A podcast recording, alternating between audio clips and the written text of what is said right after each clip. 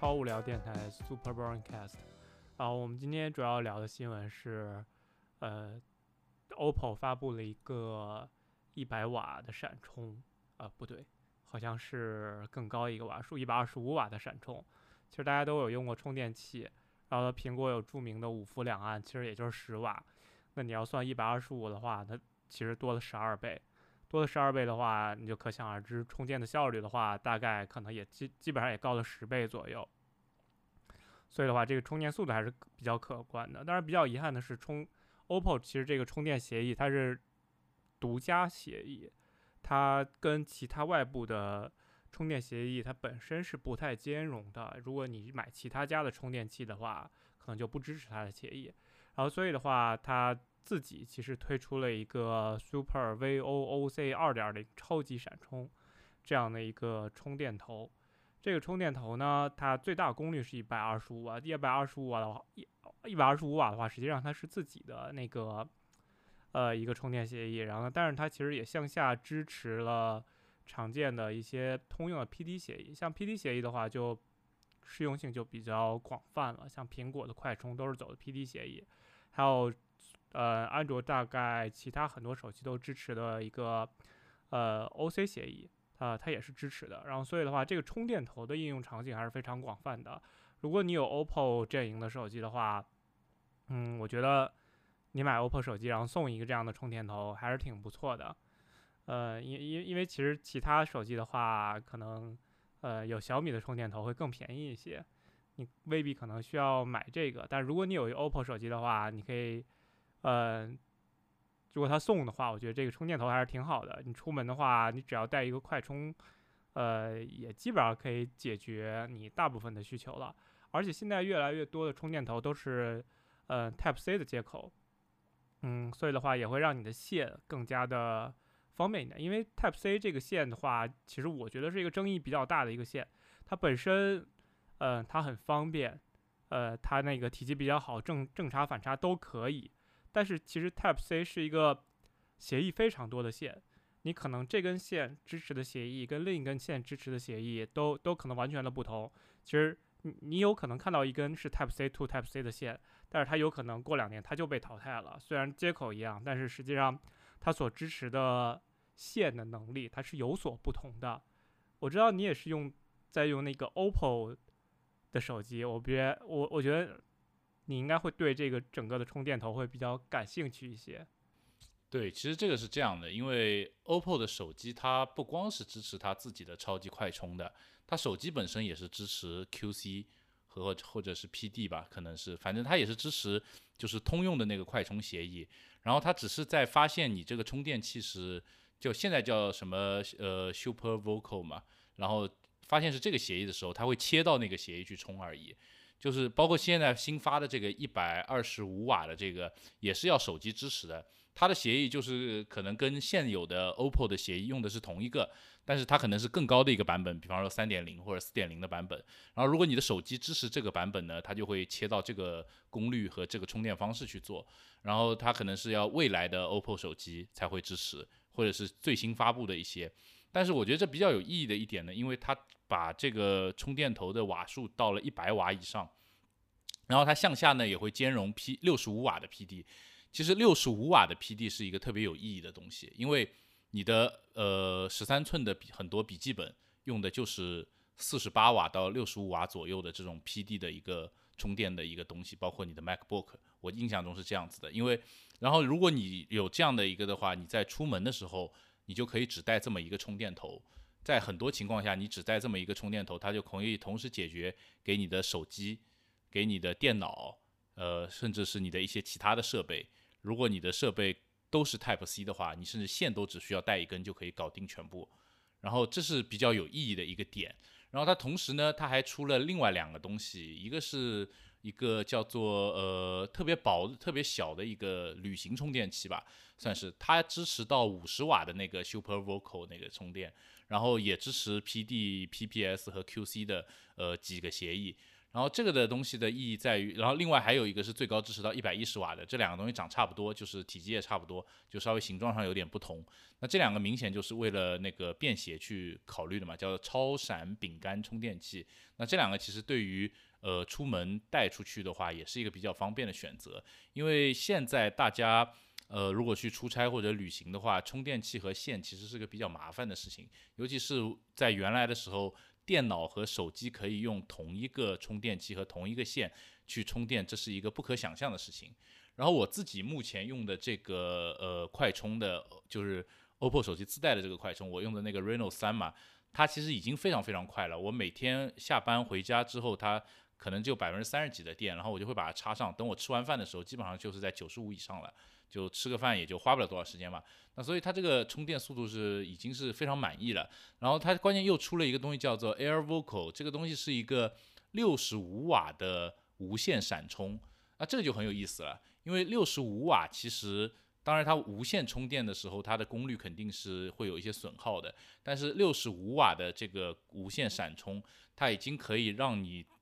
至少是我觉得可以比苹果的那个。万年的五伏一安或者五伏两安的那个速度能够持平，肯定是没有问题的。那如果一个无线充电能够达到你原先手机就是在你没有用快充前的那个充电速度，那其实是已经是一个很好的一个替代方案了。当然，它现在这个无线快充只能用在 OPPO 的手机上，以及呃这个充电器还是长得挺大的，特别大的一个，因为它要放两个线圈嘛。它其实是通过那个多个线圈这样并联，好像来实现这个功能的。那那那未来如果这个事情能够做得更加的优雅一些，或者是更加的小巧方便，比方说坐在桌子里面什么，那对于未来的手机的充电的形式，那还是很有联想的。就是这种技术，你 OPPO 能做出来，别的厂商迟早也能做出来。到时候如果像这种通用的那种呃充电的那个协议能够达到都能达到这种六十几瓦甚至一百瓦的这种充电的话，那我们以后回家可能你的不管你的 Pad 也好，你的手机也好，甚至你的笔记本也好，你只要把它放到你的书桌上面或者放到你的写字台上面，它就会自动开始充电，对吧？电充满了它会自动断电，那你之后的话充电就会变成一个无感的东西。你就不需要时时刻刻非常去紧张我的手机有没有电这样子的东西，可能你办公室的桌子可以给你的手机充电，你家里的桌子也可以给你的手机充电，可能你在外面公共的一些桌子都是可以给你手机充电的，那你的手机就就渐渐的我们可能就连可以把那个数据线的那个接口也省略掉，那对于手机又可以变得更薄，未来手机的形态就有更多的联想了。我觉得这更大的意义是在于以后手机充电的一个联想。但是也不得不提出来，所有的这种快充它都是有代价的，因为我呃，据我的所知，这些快充他们是有很多技术上的创新，但是也会有一些东西，它是通过就是呃。电池阵列嘛，相当于是，就是把把呃，有点像是磁盘阵列一样，就是把几块电、两块甚至几块电池作为一个阵列，这样你可以同时给这些电池进行充放电。那它带来的一个问题呢，它肯定呃，一个是就是说，如果你这个厂家的设计能力和工程能力不够好的话，它会有一些安全问题，可能会存在一些安全问题，过热什么的。然后还有呢，它电池的寿命可能会衰败的比较快。这个是这个东西，但是我现在没有确切的数据，我也只能是作为一个猜测。但是从逻辑上来讲的话，应该是会有这种问题的。但我相信这个在材料继续发展，然后在技术继续发展上面，应该都是能够解决的问题。而且现在大家换手机的频率也相对来说还是比较高的，一般两年左右都会去换一下手机。那只要这个电池能够撑过这么两年，就我觉得也是 OK 的。毕竟现在。呃，电动的汽车都已经那么多了，我我认为在手机上面用这种技术去做也问题不会特别大。就我觉得更大的意义在于就是对未来手机的一些想象吧。对的，实际上，但是大家对快充的还有一个担忧就是它本身会导致手机的发热情况会比较严重，因为呃，三星有那种爆炸门嘛，然后大家对于锂电池还是有一些担忧的。呃，而且最早的时候，我用 iPhone 的无线快充的话，呃，也不叫无线快充，就是无线充电的时候，嗯，它整个 iPhone 的机身发热还是挺厉害的。但是 OPPO 在说它这个技术的时候，一般它充电时的温度是小于四十度的。它实验室里面测试的，呃，温度其实还是可以的，因为它这个，呃，本身快充会对温度进行一定的控制。但是我现在有一个比较奇怪的疑虑，就是说，像我一般现在带出门的话，呃，如果说只有一个 USB-C 口的充电头，还是不太够用的。像我有些嗯相机的充电器，它其实不是 USB-C 口，它是 U USB-A 口，所以的话，我还是期待一个又有 USB-C，然后呢能再再把一百二十瓦分一个二十五瓦出来给那个 USB-A 口用的话。我觉得它生产这个充电头的通用性就会更广一些。它只要这个充电头有两个口，我觉得话就可以解决我很大的问题。但只有一个 USB 口 C 口的话，那我可能就要串联我的设备了。这个充电头充我的电脑，我的电脑再充我的手机，我的电脑再去充我的相机。哦，这这个就感觉好奇怪啊！所以我觉得对我的电脑的电池可能会一个会是一个奇怪的损伤。如果你想同时的充一些设备的话，啊，我觉得它如果说呃想给其他用户用的话，我觉得它可以加一个 USB-A 口，我觉得是一个挺好的一个设计。但是它现在目前公布的话，它就仅仅只有一个单 USB-C 口。嗯，我觉得这这这真的是苹果惯出来的。像苹果最早的那个它的那个大充电器，真的是只有一个 USB-C 口，然后大家觉得哎应该这个比较好看，那我就生产这样的吧，这个肯定卖得好，跟苹果一样。我不知道会有会不会有这种奇怪的。还有，其实充电头有一个有一个奇怪的设计，像我之前用的那个，呃，贝斯的那个比较长的一个快充，或者之前有人买过那个联想的那个六十五瓦的那个所谓的那个口红电源，它其实在一些比较松的那个插头上，它是插不住的，插不住的，它很对对，很容易掉下来。所以，所以你比如说，你有时候是去高铁或者飞机上，你要插那个电源，你会很苦恼，然后插上去它就掉下来，插上去它掉下来。所以这个电源的形状也是你选择电源的一个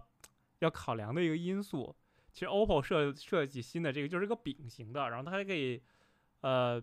贴贴在那个贴在那个插座上，然后其实它就不太容易往下掉。其实这个是一个进步的设计，像之前那个贝斯的那个真的是口红电源真的是太长了，对，竖的地方就很难插住，对对，非常重，而且那个电源因为它本身集成了太多的元件，是的，而且就是那个就是有多个口，它会有一个问题就是。你先插一个设备，再插第二个设备的时候，它因为第二个设备的协议，它可能会跳一次到两次，会导致第一个设备的协议也被跳了一次到两次，因为它总共的瓦数是六十几瓦嘛，然后它要可能那边四十瓦，这边十瓦这样子去分，然后它会尝试几次，都会导致你前面那个设备会断电断好几次，这也是很烦的一点，其实。对的，这只是现阶段没有解决的一个技术而已，然后我觉得下面的话。我觉得各个充电头厂商也会发力的，像 Anker 啊，或者呃，或者奇奇怪的什么奥基啊之类的，或或者小米，他们也会在就是卖零配件上面进行一些发力。我觉得他们也会出一些比较不错的设备。嗯，毕竟有竞争就有进步嘛。我们接下来要讨论的一个比较呃关于人类遗产的一个新闻，就是 GitHub Archive 的一些。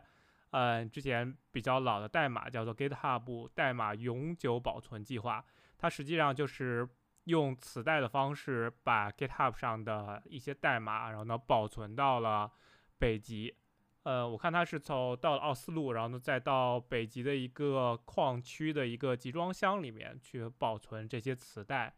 然后呢，它实际上最后好像只用了二十一卷的磁带就备份了，相当于。整个 GitHub 的源代码也不能说整个了，但只是绝大部分的一个源代码。然后你就会在 GitHub 的个人主页上得到一个勋章，然后呢，这个勋章就代表着你有一部分代码会被备份到了这个北极。它这个备份的条件还是蛮宽松的，嗯，实际上它要求是在呃。二零二零年的二月二日之前，然后呢，假如你的代码有提交过，就是在一年内你有提交过一些代码，然后呢，且这个仓库有一颗星，然后呢，你就可以会被备份到嗯这个北极。而且如果你的仓库有两百五十颗星以上的话，那你一定会备份到北极。其实 GitHub 就是一个程序员的所谓的一个叫做，嗯，我我不知道怎么翻译遗，难道叫遗产吗？也不能叫遗产，这个词不太好，啊，就是一个财资产。嗯，GitHub 就是基于一个共享的一个仓库的一个环境，让它让程序员在上面共享代码。然后，公 GitHub 也是一个呃所有程序员都会用到的一个仓库，也是。就是你写代码怎么能离开 GitHub 呢？GitHub 上随便翻一翻就能找到你要的一个东西了。我看到你也有那个仓库被被就是就就是你有这个勋章吗？我不知道你有什么样的感觉。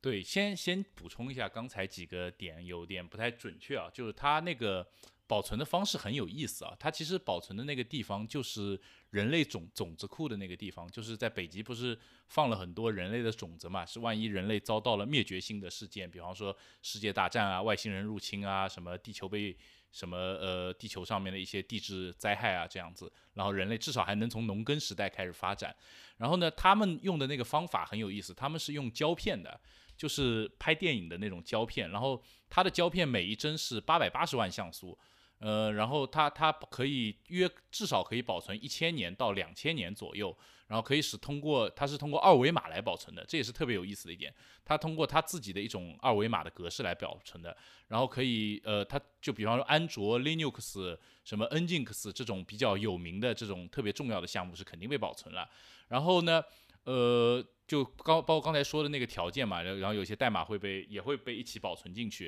然后这些胶片呢，它每一卷都会放到一个，就是会会放到一个金属的盒子里面，然后最后再放到那个呃北极的那个矿洞，因为那个矿洞就算是全球变暖，它也只会融化它几米的那个冰层，它它是在地下呃两百五十米以以下的，所以是就是人到那边就是会呼吸困难的一个地方，就是说就算是人类社会已经。天翻地覆了，对于他那边可能变化很小，而且那个地区呢是被列为非军事区的，就是军事禁禁区，它的政治极其稳定，就没有就所有的国家，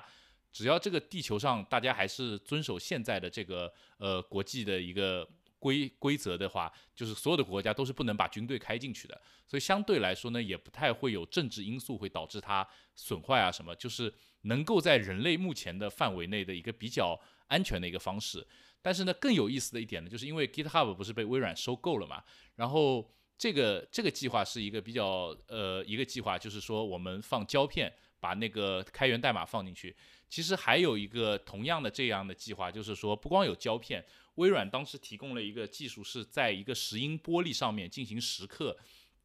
就是有点像是古人在石头上面进行雕刻，把你的代码的一些编码到这个石英的玻璃上面，然后这个东西是能放一万年以上的。呃，目前 GitHub 好像是把它上面最受欢迎的一千个项目的源码全部都放上去了，然后然后就也是放在那个里面，然后这个东西呢会保存的比这个胶片还要久，就真的是一万年，一万年以后人类还有没有都不一定了，就是非常有意思。然后呢？就我们这个这些代码，就是我有几个项目，就是以前在工作的时候，公司的一个开源组织的一个项目里面，那个项目是有好几百颗星的，那个项目肯定是被缓存了。然后我自己因为会有一些配置文件啊，还有一些小的项目会在我自己的 GitHub 上面，那也有被缓存了。但是我那个勋章上面指上去，它跳出来的，它会把你那个星最多的被缓存的项目跳在最前面嘛。然后我跳出来的都不是我的项目，因为。都是我曾经帮一些呃，就是我在差不多一四年的还是一三年的时候，帮 GoLand 的一些项目，我提过一些呃 bug，就是修过一些比较很简单很简单的，就那种 fix typo 那种 bug，或者是加一个参数的那种 bug。然后是因为我有提过一些这样的 merge request，然后这几个项目呢就 star 都是非常大的嘛，然后所以他们就是我其实根本看不到我自己的项目被。那个存放进去的那个提示，我的那个徽章上面显示的都是别人的项目，而且都是我只只是干了一个特别微小的工作的那种项目，就其实很很很很无奈，就是，但我我觉得这个事儿还是很有意思的，非常浪漫，就是在某种程度上来讲，嗯，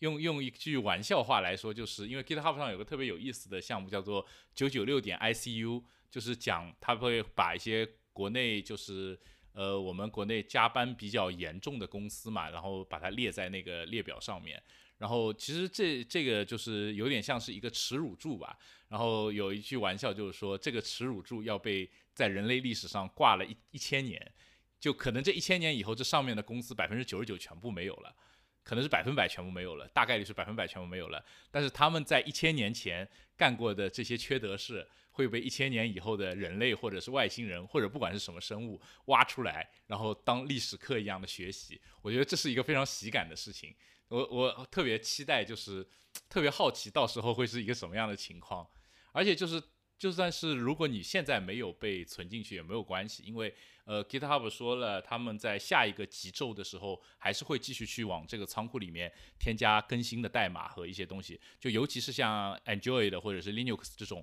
一直在发展的代码，他们肯定是要不断的去更新的，这样才能保证这个存档是真正有意义的嘛。所以还是还是有机会继续被存进去的，所以大家多写代码，多多分享你的代码吧。你的你的你写的 bug 可能会在一千年以后被外星人挖出来，一起学习学习，也是挺有意思的一件事情。对啊，说到这个人类的历史被保存下来，其实大英博物馆有一个非常著名的文物叫做罗塞塔石碑。反正这个东西的话，它其实就是一个石碑，然后它上面有三种，呃，三种语言，然后呢，关于一个诏书的一个。呃呃的的写法，实际上，呃，但但实际上最后保留下的语言其实只有一种。然后呢，这个文物的话，就是奠定了一个对于其他语言的一个翻译的基础。然后，所以它比如说它上面有希腊文的话，呃，希腊文的话，它就可以翻译成相应的对于的一个埃及的一个文字。然后，所以的话，如果说没有这个石碑的话，可能对于呃你去了解其他文化。或者其他的语言的话，会有很大的一个障碍，所以，所以就是说这件事情一个是一个非常有意义的事情，而且曾经，嗯，在某种程度上也会影响对于现就是现在对于古代的一个理解，然后，就就是一千年后，其实别人看我们也是一个古代的世界了，所以就是，所以这件事情还是非常有意义的。如果说它真的能会被，呃，保存一千年的话。或者更长的时间。对的，我们下一个话题是要讨论，就是说，呃，现在程序员有一个非常著名的网站叫做 LeetCode，然后 LeetCode 的话，它上面大部分都是在做一些，呃，数据结构以及算法的一些题。啊，因为现在程序员的这个工作被大家嗯知道的也越来越多了，而且从事相关行业的人也越来越多了。嗯，其实不光是程序员需要这样的一个呃网站去了解一些算法或者数据结构，实际上我们现在呃做大数据的人，我觉得可能都或者做数据数据的人，我我我可能它是一种新新型的程序员工种，然后呢，他慢慢的也会去。用这样的一个平台，像 LeetCode 的话，可能是比较后期的。像在我上大学的时候，还还还不了解有这样的一个平台，去让你去做相应的算法以及数据结构。嗯，都是在看课本上面的内容，或者你在看某某建某某面试宝典、某某面试宝典，然后里面可能会有一大堆啊像这样的算法的基础题之类的。但是现在有一个这样的平台，然后有一个编辑器以及编译器，然后以及可以呃让你在写上面写很非常多的语言去了解，嗯非常多的语言。比如说你现在要学一个新的 Python 这样的呃语言的话，我觉得你用这个平台就挺不错的，呃因为它毕竟有编译器跟编译机器，然后你都不用去装。在你自己电脑上装一些环境，然后呢，你就可以跑相应的代码去了解这个语言去怎么写，呃，我觉得也是蛮不错的，毕竟是给你一个这样的环境。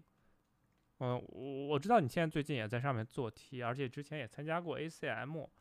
啊，你觉得你有什么经验分享一下吗？对这个话题可以展开讲一讲，就是因为特别有意思的一点就是，呃，我最近刚好跟我以前百度的一个同事又吃了一顿饭。然后他跟我吐槽说，我们因为我和他都是在一一年、一二年的时候通过校招去的百度，然后当时我们的校招难度其实是挺大的。然后我运气比较好，我虽然去的不是一个特别厉害的名校，但我们学校呢，就是竞赛氛围特别浓厚，所以当我毕业的时候呢，因为我也参加过竞赛，然后就会有一些优势，当时就在面试里面还是占了一些优势的。对于就是真的对于毕业生来说，很多时候计算机的毕业生，如果他大学里只是就是上课的内容学一学这样子的话，他很多算法和数据结构是听都没有听说过的。那么，嗯，你去面试的时候呢，那面试官最后就只能考你。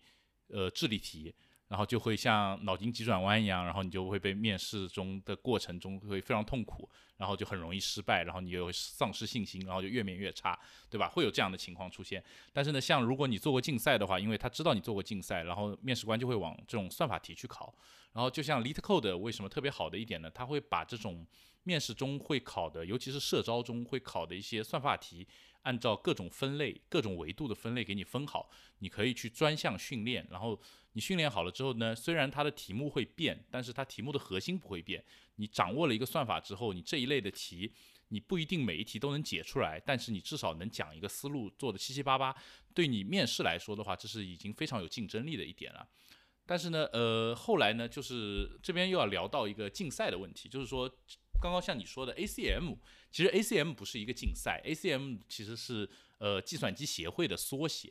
然后呢，为什么我们会把它等同于一个竞赛呢？我们所谓的竞赛其实是叫 ICPC，叫做国际大学生程序设计竞赛。这是一个美国人搞出来的一个比赛。然后其实近十年所有的冠军都是被俄罗斯和中国拿的。中国拿过两届，应该是呃交大和浙大拿过吧？好像是，反正。呃，就但是就是历史上产生了很多很厉害的那种呃竞赛选手了，在在国内，就是包括现在有一个特别厉害的一个公司，就是他们其中的一些佼佼者创创立的。那那话说回来，就是说原来的时候，ACM 一直赞助这个 ICPC 这个比赛，它的主要赞助商一面是 ACM，还有一方是 IBM，然后当时大家就会连着念 ACM 斜杠 ICPC。然后就念的呃，就是为了省事儿，就叫 ACM ACM。那就很多时候就会说，哎，你今天去做 ACM 比赛啦，或者是这样子。然后就是包括很多学校嘛，就会有这种叫做 Online Judge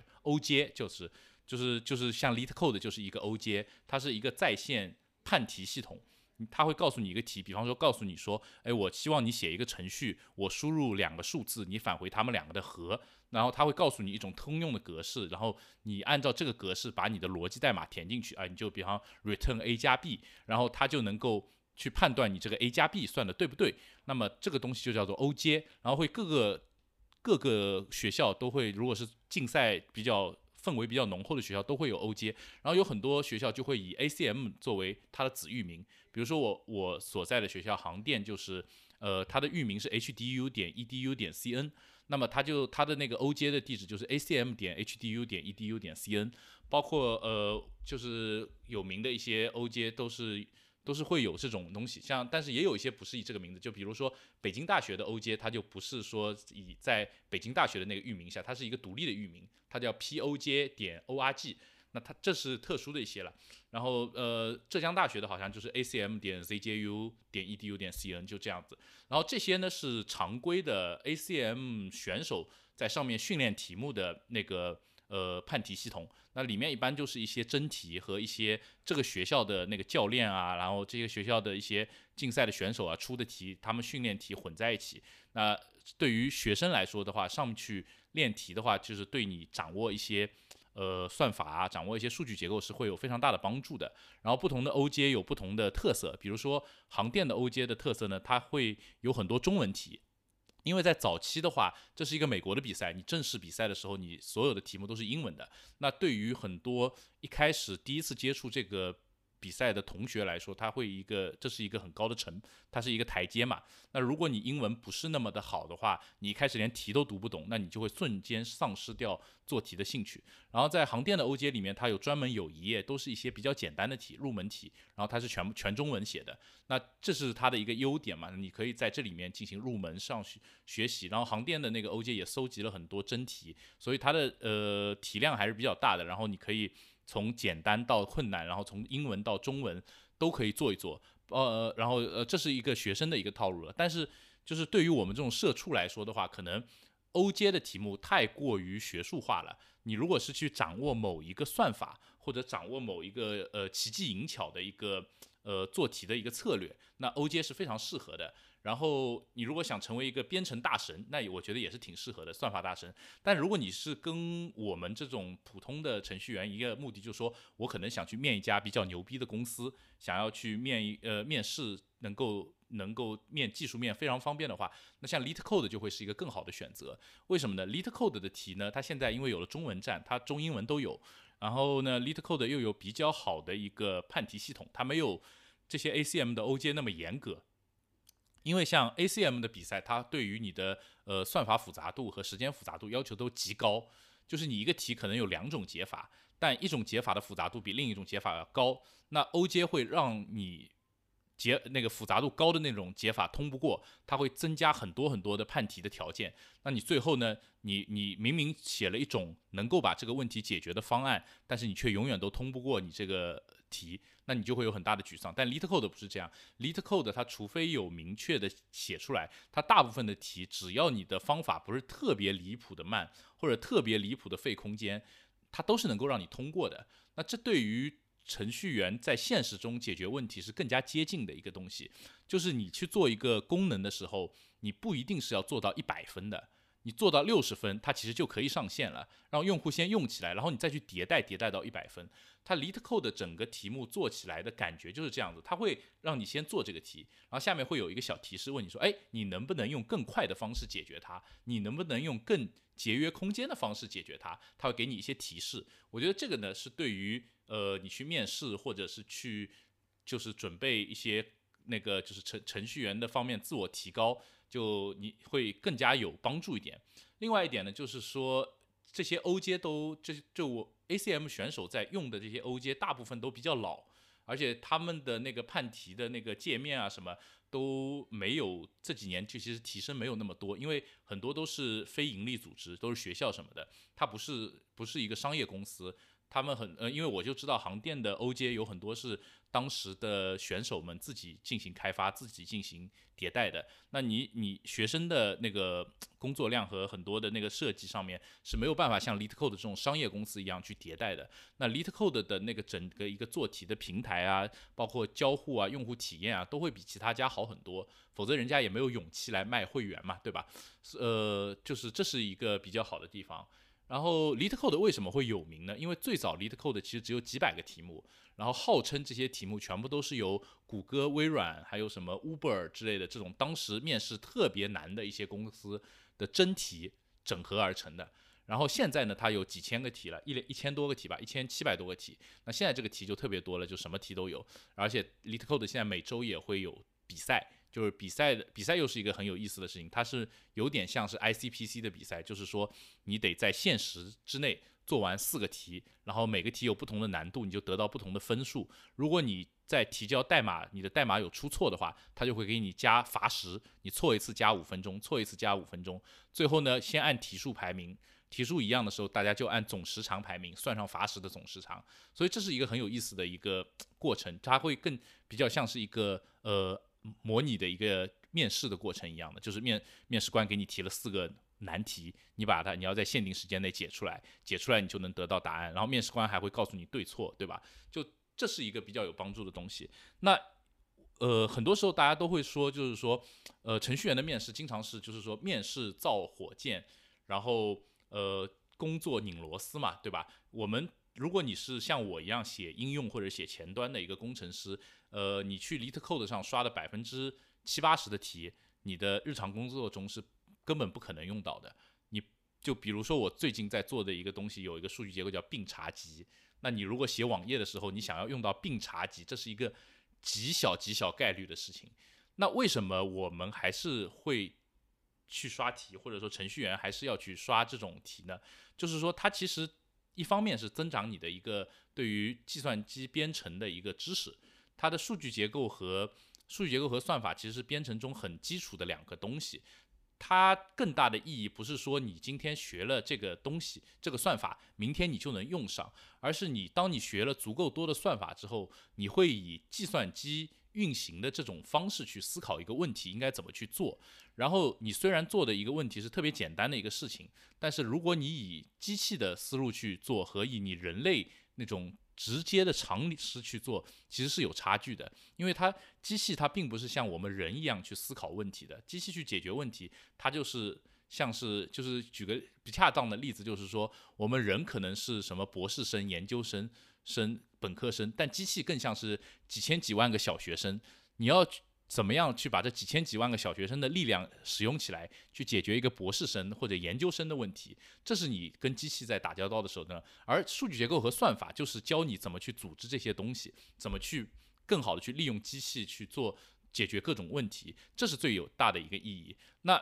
还有一个意义就在于面试，对吧？大家都知道面试是这么一个现状，那你如果再不去刷题，那你岂不是就是跟自己过不去嘛，对吧？你如果题刷的足够多，那你也会很有自信。你在面试中，你就不会担心面试官问出任何算法、数据结构上面的问题，你都能够对答如流。再怎么不记，你也能说个一二。但是如果你真的不知道，你真的很多问题就是你不知道，你就是一点都答不出来，就是很 trick 有些问题。你你如果从来没听过这个东西的做法，除非你是什么很厉害的数学家转世，那我没话说。但是正常人的话，真的是想不到的。那这也是刷题能够带给你带来的一个特别好的一个点。那主要就是这么一些东西。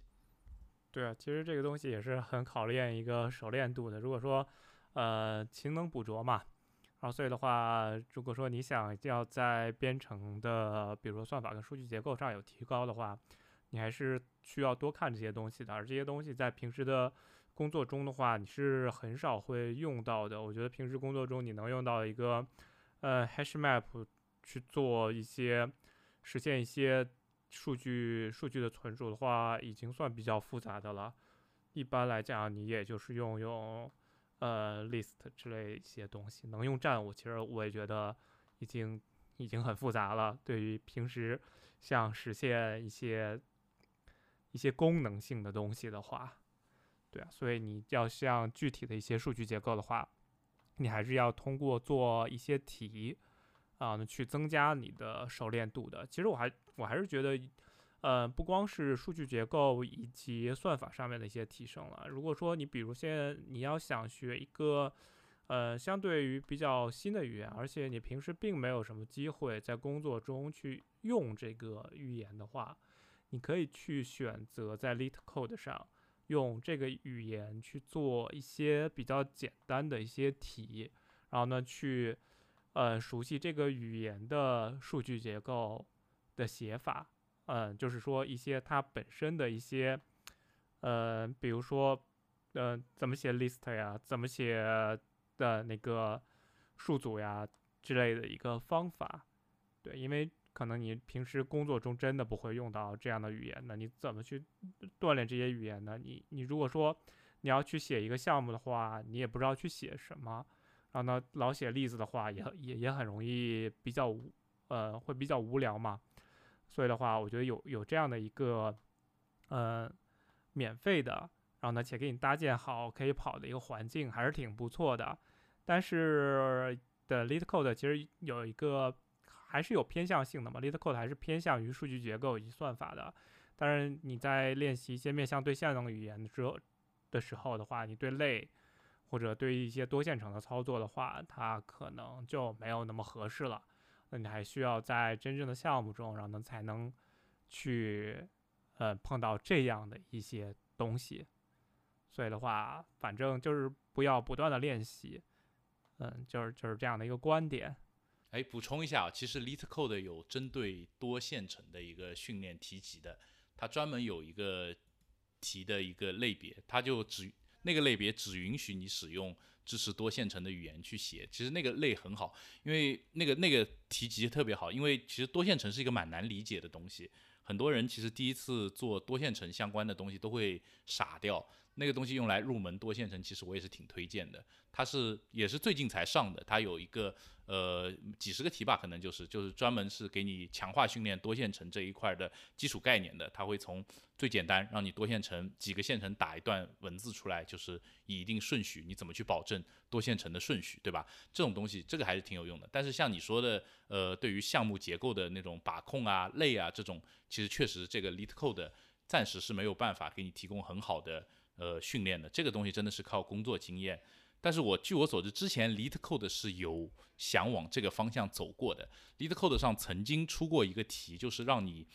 它是一个设计题，特别神奇。它真的是完全偏离了这种 OJ，因为 OJ 它一般就是要能够自动判断你这个东西对不对嘛。然后他出过一个特别有意思的东西是什么样的？他说我我这是一道设计题，请你设计一种方案来实现就是短链接的这个整一套方案。它是一道简答题。你需要在那边打字，把这个方案给描述清楚，然后他提交上去，然后他后台会有专家来给你分析，给你评分。但这个东西明显就是不太现实嘛，这个事儿我看好像也没有做多久，就整个事情就这个题我现在都找不到了，好像就被砍掉了。可能现在它是一种变成一个收费的会员服务或者这样子的一东西，但是这种都只是一个很浅薄的尝试，就是你真的想要。如果是想要提高那种像面向对象的理解啊，对于项目的结构的理解啊，就是怎么去设计一个比较合理的程序啊，这种东西的话，其实对于呃刷题来说的话，它是没有办法给你带来太多的这种帮助的，甚至刷题会有一个副作用，就是因为刷题的时候，你更多追求的是我把我的解决方案给做出来，我把我的算法做快。然后很多时候你会不注意你的编码格式和你的代码命名，对吧？就像我刷题的时候，为了打字快嘛，我所有的变量都是 A B C D E F G，对吧？那这个其实是一个特别糟糕的一个可读性会很差嘛。但是就是这个是可以理解的，因为你在做题，尤其是做比赛的时候，你不可能我再给每一个起个特别好的名字，我起个自己看得懂的名字就行了。那那。就是说，如果你真的就是把刷题的这种习惯，这种习惯带到了正常工作中来，那你一定会被你的同事打死的，对不对？这是很不好的一个习惯，这是一个副作用嘛。但是我相信一般的呃称职的一个工程师都不会这样子，他会比较分得清楚。然后呢，呃，讲到这个比赛吧，它其实。就是说，如果你已经毕业了，像你不可能去参加 ICPC 了，因为这个是大学生的程序设计竞赛。那你还是很希望参加比赛，能够怎么办呢？一个是 LeetCode 是有比赛可以参加的，另外还有两个国外的网站会有比 LeetCode 难度更高一点的比赛参加，就是 TopCoder 和有个叫 HackerRank，这两个比赛的难度呢会更加贴近于 ICPC 的那个比赛难度。其实 LeetCode 的比赛难度是要比这些都要简单很多的，就是。我也去问过，就是现在还在参加比赛的同学，就是年轻的一代嘛，就是以他们这种能够去参加 ICPC 区域赛的选手的话，像 LeetCode 的周赛题，应该是可以非常快的四个题都刷完的。他的那个他这边的困难题，在呃 ICPC 的那种比赛里面，最多算一个中等偏下的题目。就是差不多是这种难度的，然后我自己去做过做过两场这个 LeetCode 的题目，然后我的感觉就是说，它这个题的难度有点像我那个时候参加的省级比赛的那种呃中等题的难度，就是它的那个最最难的那个难度，就差不多是这么一个状态。就是如果，而且我看下来也应该是差不多的，因为呃我看了一下做完之后的排名，我我有一场四个题我是花了。差不多五十分钟做完的，它是一个半小时的比赛，但是第一页的那些大佬们都是在二十分钟以内四个题全部做完的，就一个题基本上像前两个题或者前三个题基本上是他们就看完题目就直接敲代码这种水平，那就是可以知道这个难度。但是 Top Coder 不是 Top Coder，如果是一个小时的比赛，你很有可能就是就算你是一个选手，你很有可能一个小时的时间内。你还是做不完那三个题，它好像是三个题，当时是一个简单、一个中等、一个难嘛。然后就是你很可能这三个一个小时内都敲不完这个三个题，所以它的难度是要贴近于正式的这个 ICPC 的这个比赛的难度的，会更难一点。那如果你想要更加挑战自己的话，就可以去做 TopCoder 或者 HackerRank 这种更难一点的网站。那他们呢，对你的一个其实更高的会提高你的一个算法和数学的能力。就是你的思维能力会完全的不太一样一点。如果你是现在做的是那种呃大数据啊，或者是呃算法相关的，像图形学啊这种重算法的岗位的话。我觉得去做一做 TopCoder 和 HackerRank 会对你更有帮助。那如果你是像我一样是偏向于应用啊，或者是前端后端这种呃偏向于工程类的那种的话，我觉得刷一刷 LeetCode 就非常好了，就是能够帮助你在呃不管你是在择业选工找工作上面，还是在你平常工呃日常工作中对于程序的理解和价呃那个呃思想的一些提升都是很有帮助的。就是这两个东西是有一定的差距的。对的，相信我们今天的讲解，呃。大家也对刷题这件事情有一个大致的了解了。然后，其实如果说你从事相关工作的话，去这些网站不管逛一逛啊之类的话，也是挺好的。嗯，反正多学多学无害嘛。然后，所以我们今天节目也到现在就可以结束了。然后呢，谢谢大家收听。然后呢，下期再见，拜拜，拜拜。